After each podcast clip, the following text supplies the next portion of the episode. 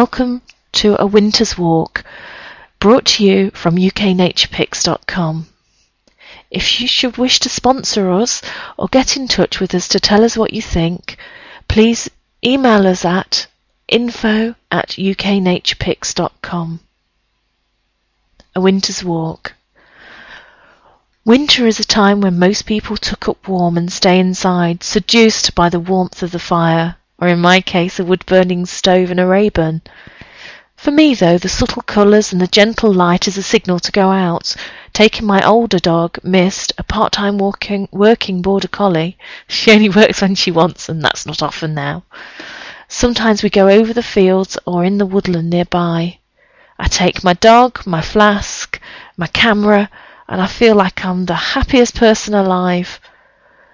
Winter is a time when everything sleeps, the trees are without their leaves, and many birds have migrated to a warmer climate, or as is today's case, my garden.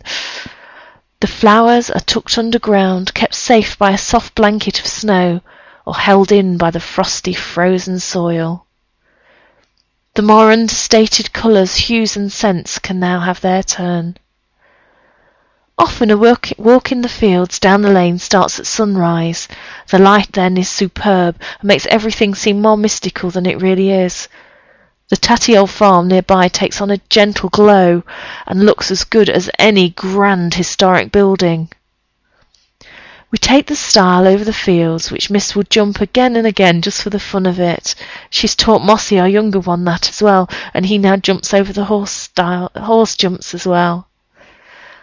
The hawthorn hedges often rustle with the movement of a robin or a blackbird, searching for a well-hidden morsel or two. The hedgerow is full of interest even in winter. The old cobwebs take on a new use, adorning the hedge with frosty beads looking like a bauble at Christmas, each one spun by a spider long gone. Local hedges are home to many varieties of varied species of flora. The old apple tree still hang on to the last apple, refusing to give in to the demands of winter. Our hedges nearby are mainly hawthorn, planted 150 years ago, in a time when people like us would be searching for wood, as my family and some of my friends do now. The old hawthorn hedge has been a useful resource for both animals and locals alike, and has provided seed for new trees all over the village, thanks to Peggy and her hard work. She's taken pride in it, the village, and wishes to preserve it from modern demands. We have a beautiful hawthorn tree, now about fifteen years old, which came from seed collected from the hedge and was given to me by Peggy. It is now ne- a nesting place for birds and a roosting place for the sparrowhawk, giving it a vantage point to view its prey. Although it must vie for the best spot with one of my hens, she loves to spend her evening up there, safe from danger.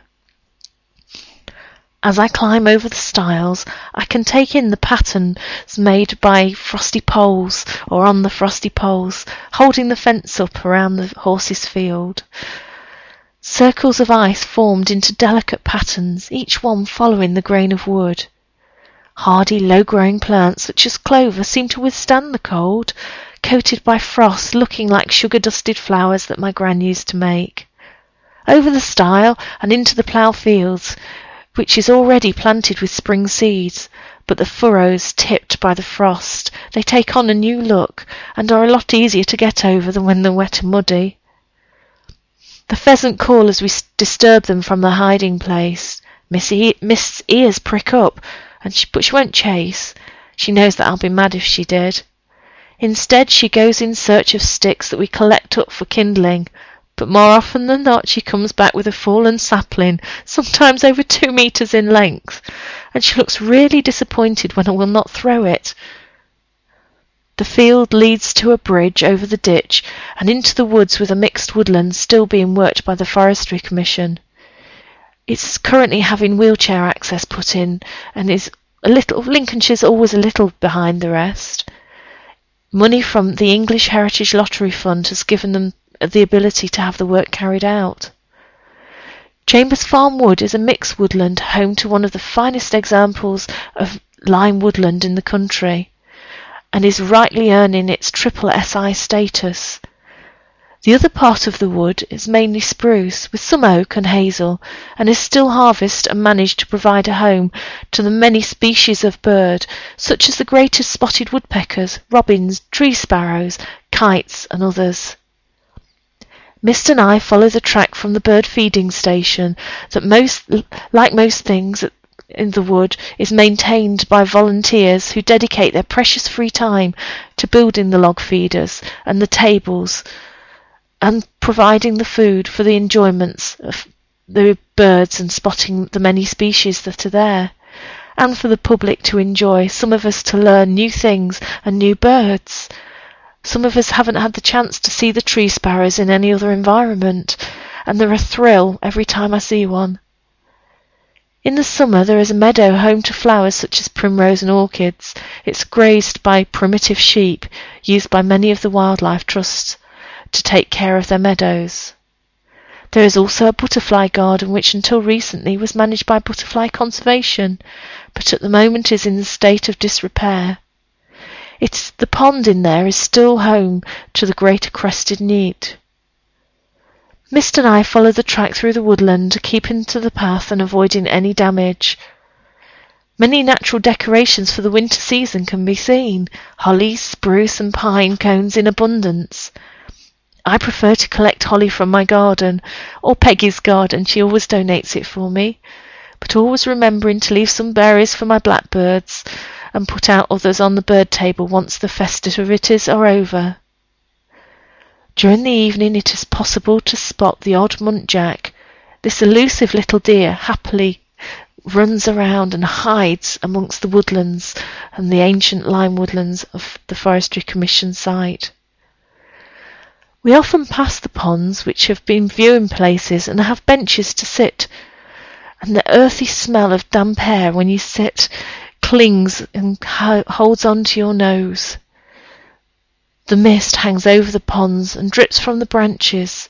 The ice forms on the sides, clinging to the dead leaves and the reeds on the edge of the pond.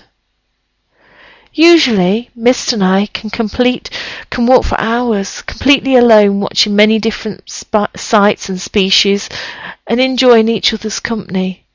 I enjoy spotting the changes to the season and a beauty that's unique to winter. After our long walk, we get in the car and drive home, or even if we're close by, closer by, we walk home.